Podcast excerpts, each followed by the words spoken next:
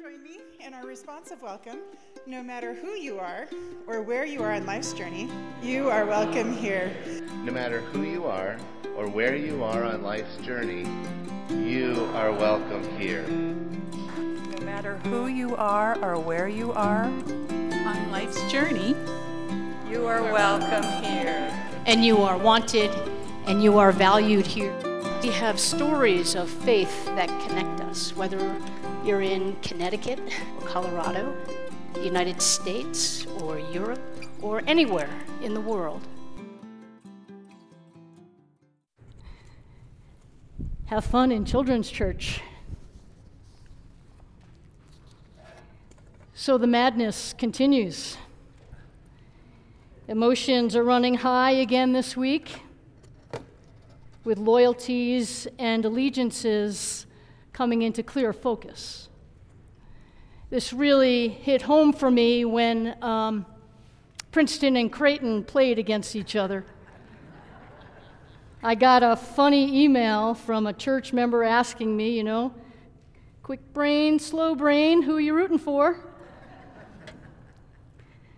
We agreed it was a win win situation, but I definitely had uh, a preference for Creighton. My heart is there, has been there. In fact, it's probably a place where I found my heart. And as I thought about everyone else, um, and some of the allegiances I know about, I realized Kansas is out, CU is out, UConn is out. Sorry, Beth. But I also know that there's still Virginia Tech. Yep. There's Duke. Where'd Robert go? Oh, there he is. Kansas State.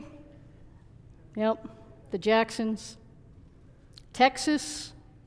Yep. Maryland. I'm thinking of uh, Ann and Tom who were at home with that one. I don't know. Iowa, Julie, what do you think? Yep. So there's others. We pick our teams, don't we? And sometimes they have really meaningful connections to us.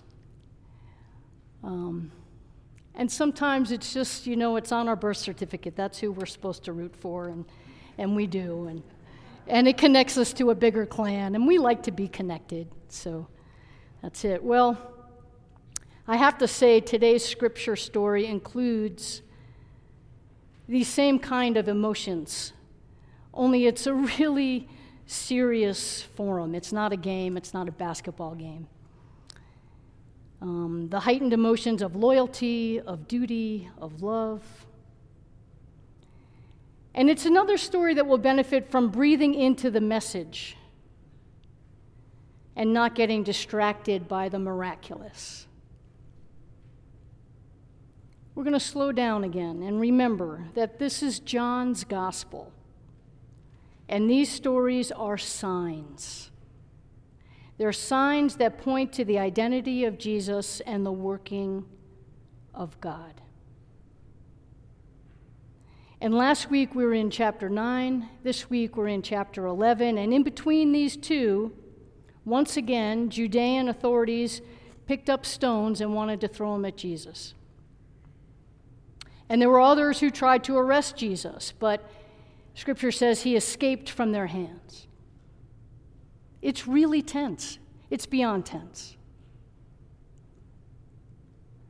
And adding to the growing tension is all the emotions surrounding a serious illness that leads to death.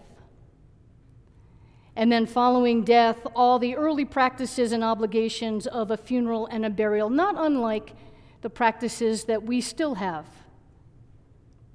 I mean, there are different practices, but we still have practices around death and around grieving.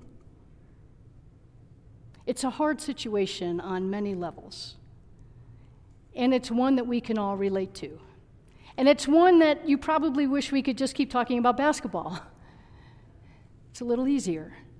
But we can do this. We can do this because we've done this. And so let's just take a look at it.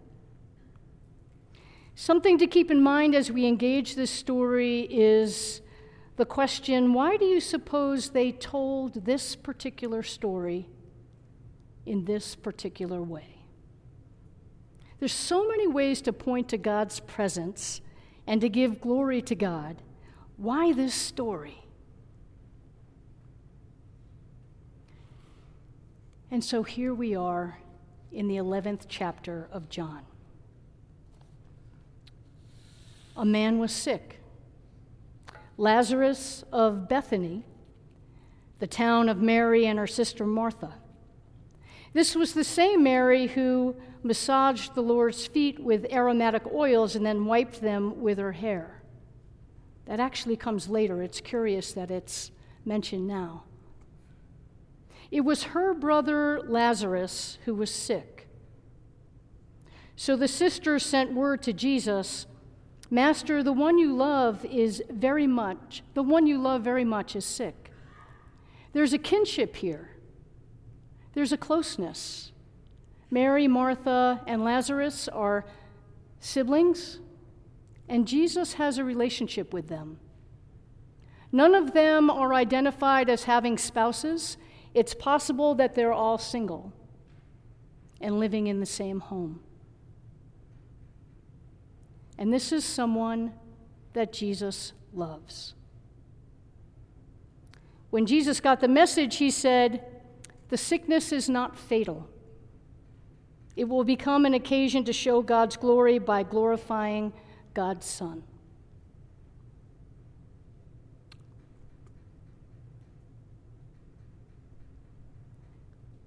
Hmm.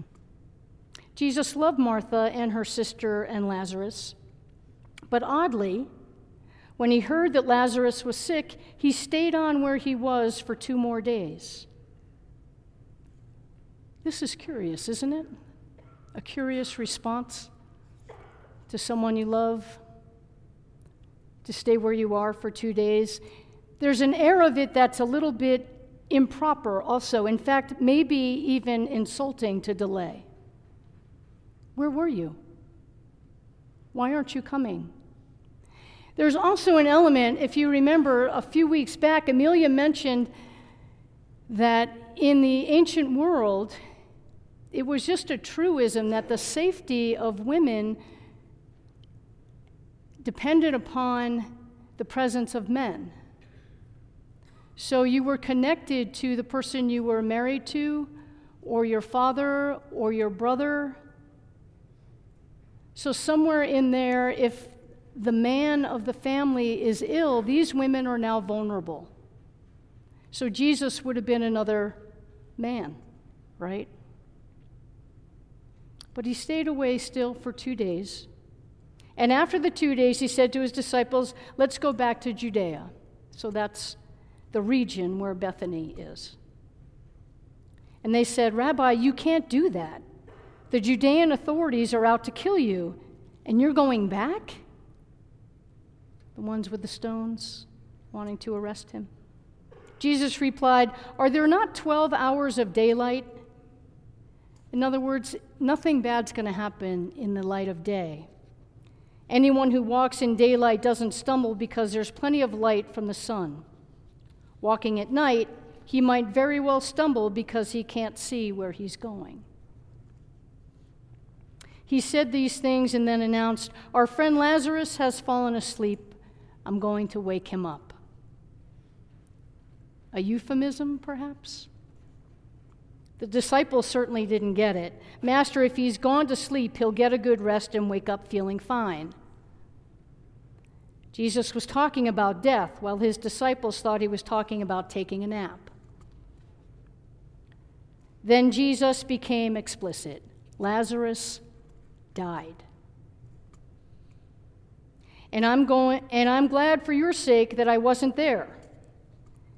You're about to be given new grounds for trusting. So now let's go to him. And that's when Thomas, the one called the twin, said to his companions, Come along, we might as well die with him. Interesting, isn't it? The one we know as Doubting Thomas is quite faithful here, isn't he? Let's go. Where you go, I will go. Your people will be my people. That's an echo of Ruth.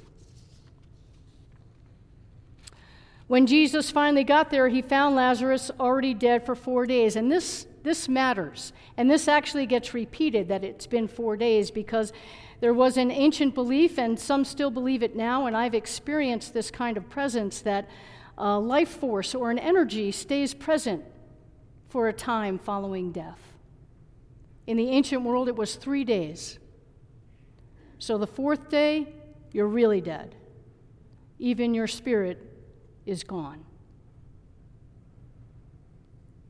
Bethany was near Jerusalem, only a couple miles away, and many of the Judeans were visiting Martha and Mary, so they were starting to gather, sympathizing with them over their brother. The grievers come.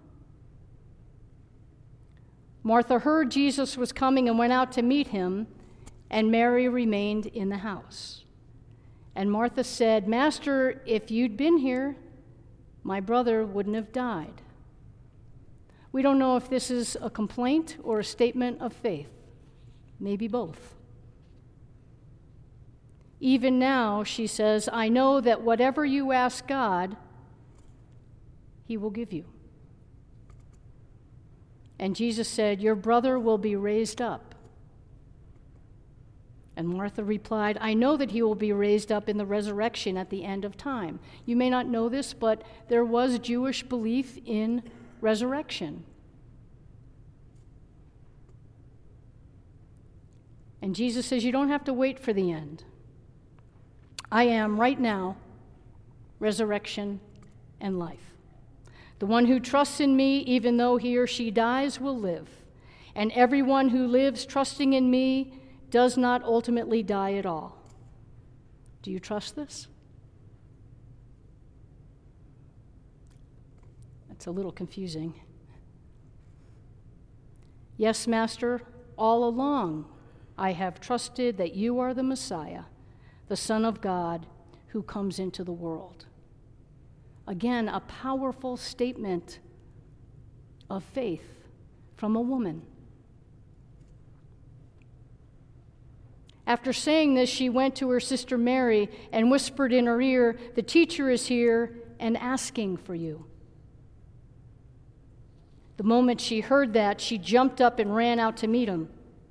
Jesus had not yet entered the town, but was still at the place where Martha had met him.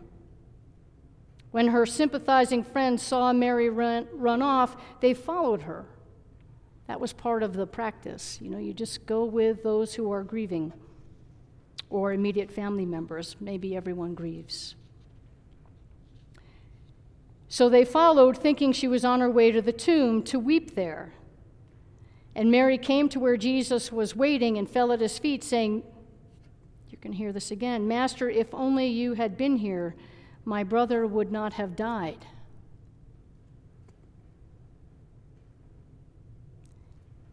He didn't respond this time.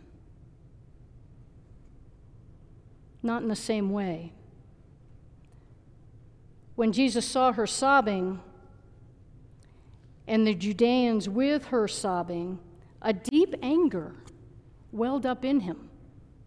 We don't hear a lot about Jesus' anger, but that's the word. And he said, Where did you put him?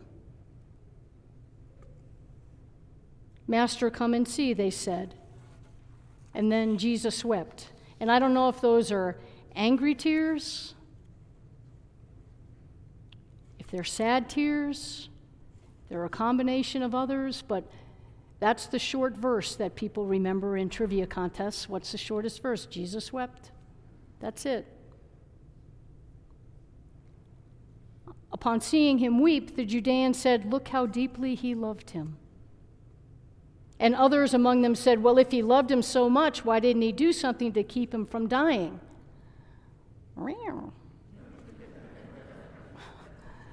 After all, he opened the eyes of a blind man. Hmm. Laying it down. Then Jesus, the anger again welling up within him, arrived at the tomb. It was a simple cave in the hillside with a slab of stone laid against it. And Jesus said, Remove the stone.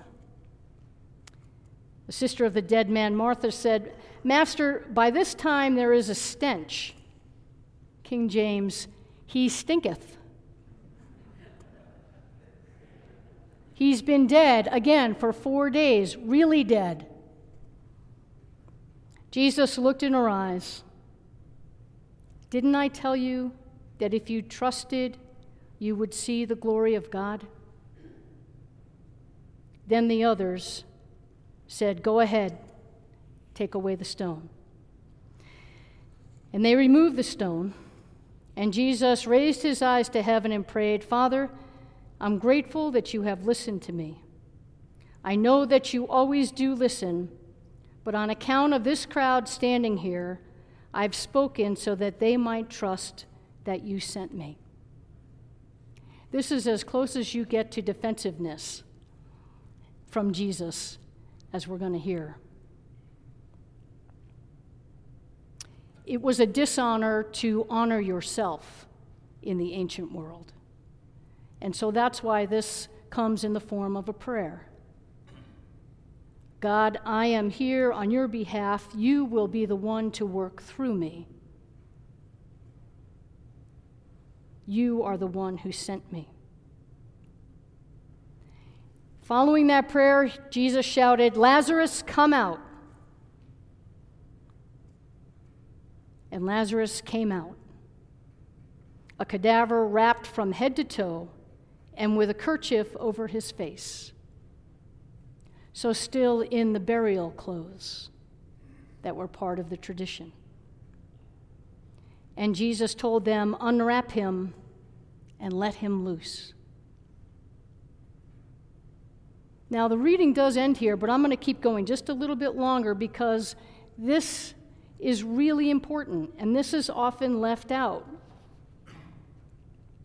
This was a turning point for many of the Judeans who were with, who were with Mary.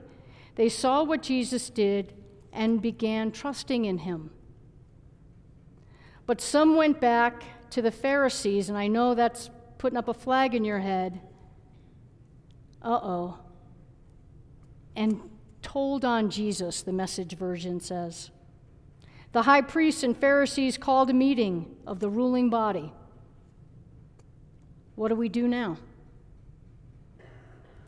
Sort of, we're losing this. He's gaining in popularity. This man keeps on doing things, creating God signs.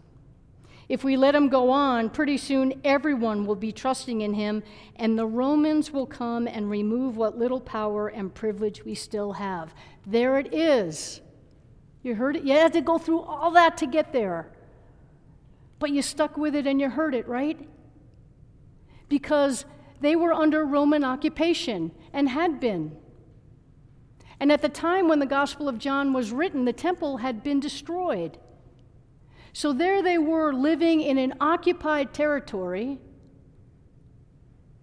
And as in those situations, some people are given a little bit of privilege and power, just enough to feel important and to relax a little bit. But if something gets out of hand, it's taken away. It's always conditional. You think of sympathizers in any situation. You think you're getting something by sort of joining forces, but it's always, always a loss. Always. And then the next verse, or actually a couple verses later, the Judean authorities planned to put Jesus to death. That was the outcome of the meeting. He's got to go. And we'll make him an example. Whew. You've seen this in our country. The one that too many people were trusting in and feeling empowered by. Isn't that what happened with Reverend Dr. Martin Luther King Jr.? Didn't he empower people that were supposed to stay in their place? Didn't he get support from both black and white, or people of color and people of European descent? That's when it got really dangerous. So you know the story.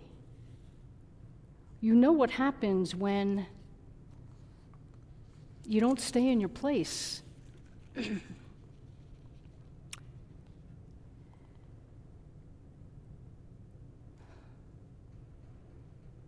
Our Lenten series theme of putting down and picking up this week is the invitation to put down fear and to pick up hope.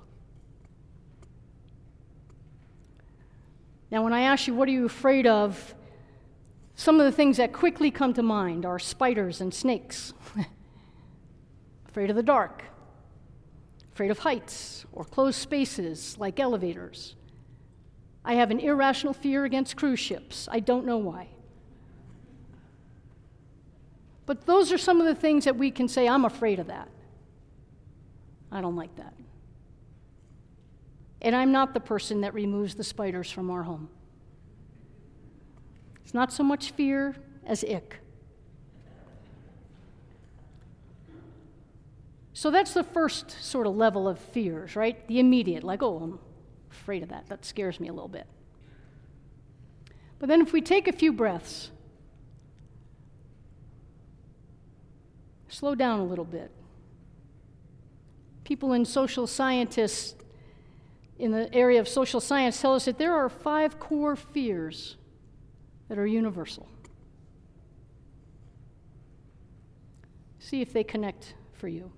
Fear of abandonment, conscious or not, loss of identity, loss of meaning, loss of purpose, and the fear of sickness that's connected to pain and death fear of pain, right?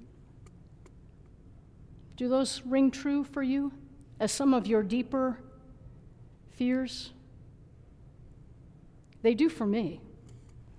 These are the fears that rise from the earth, aren't they? The humus, the humility,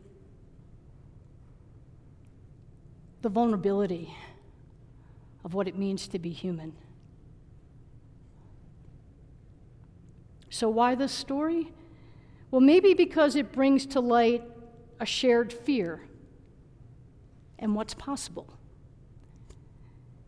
Lazarus was ill and died.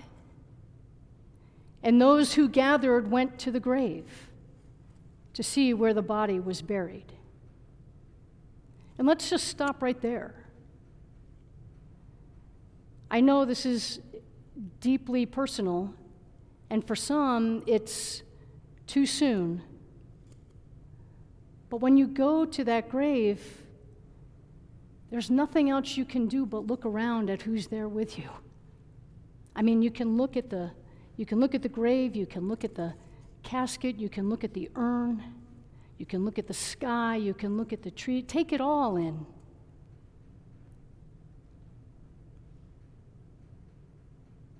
Each person there for a reason. Each one a different point of connection. And in the midst of grief and varied emotions, this scene is an important reminder that you are not alone. These are your people. This is your village. Each person made in the image of God and worthy to be loved. Each one. It asks the question and answers the question how do we show up for each other?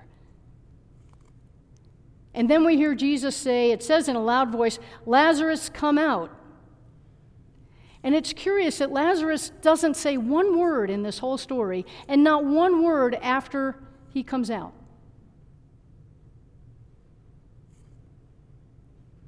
When Lazarus comes out, maybe what is said next is the most important piece unwrap him,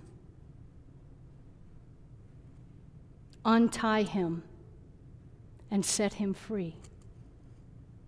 The one who escaped from the hands of those who wanted to stone him now says, Unwrap and untie. Be free. Remove the bandages of old hurts and broken promises and imperfections. Remove the binding of religious certainty and defensiveness. Remove the burden of estrangement and righteousness.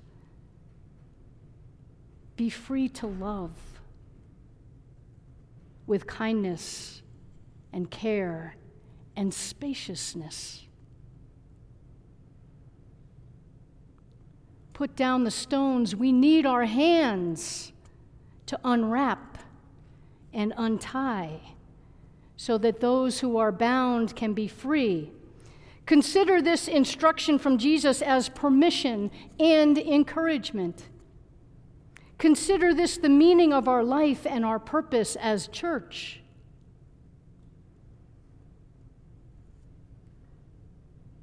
Unwrap, untie, release your burden, and be free.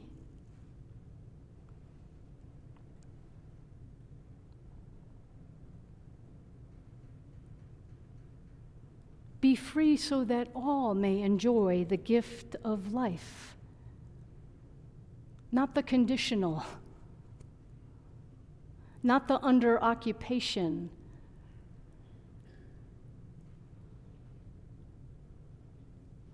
What does that look like in your life? Is it forgiveness? A long held matter that needs to be forgiven?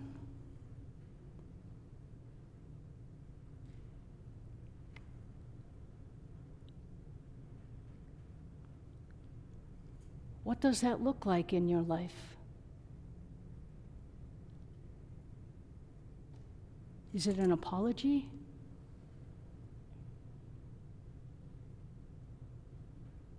Is it a confession?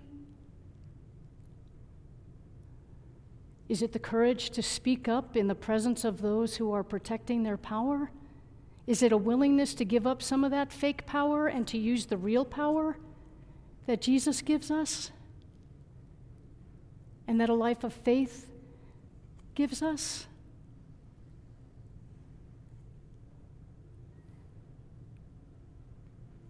Our hymn also is going to give us a glimpse of what that looks like.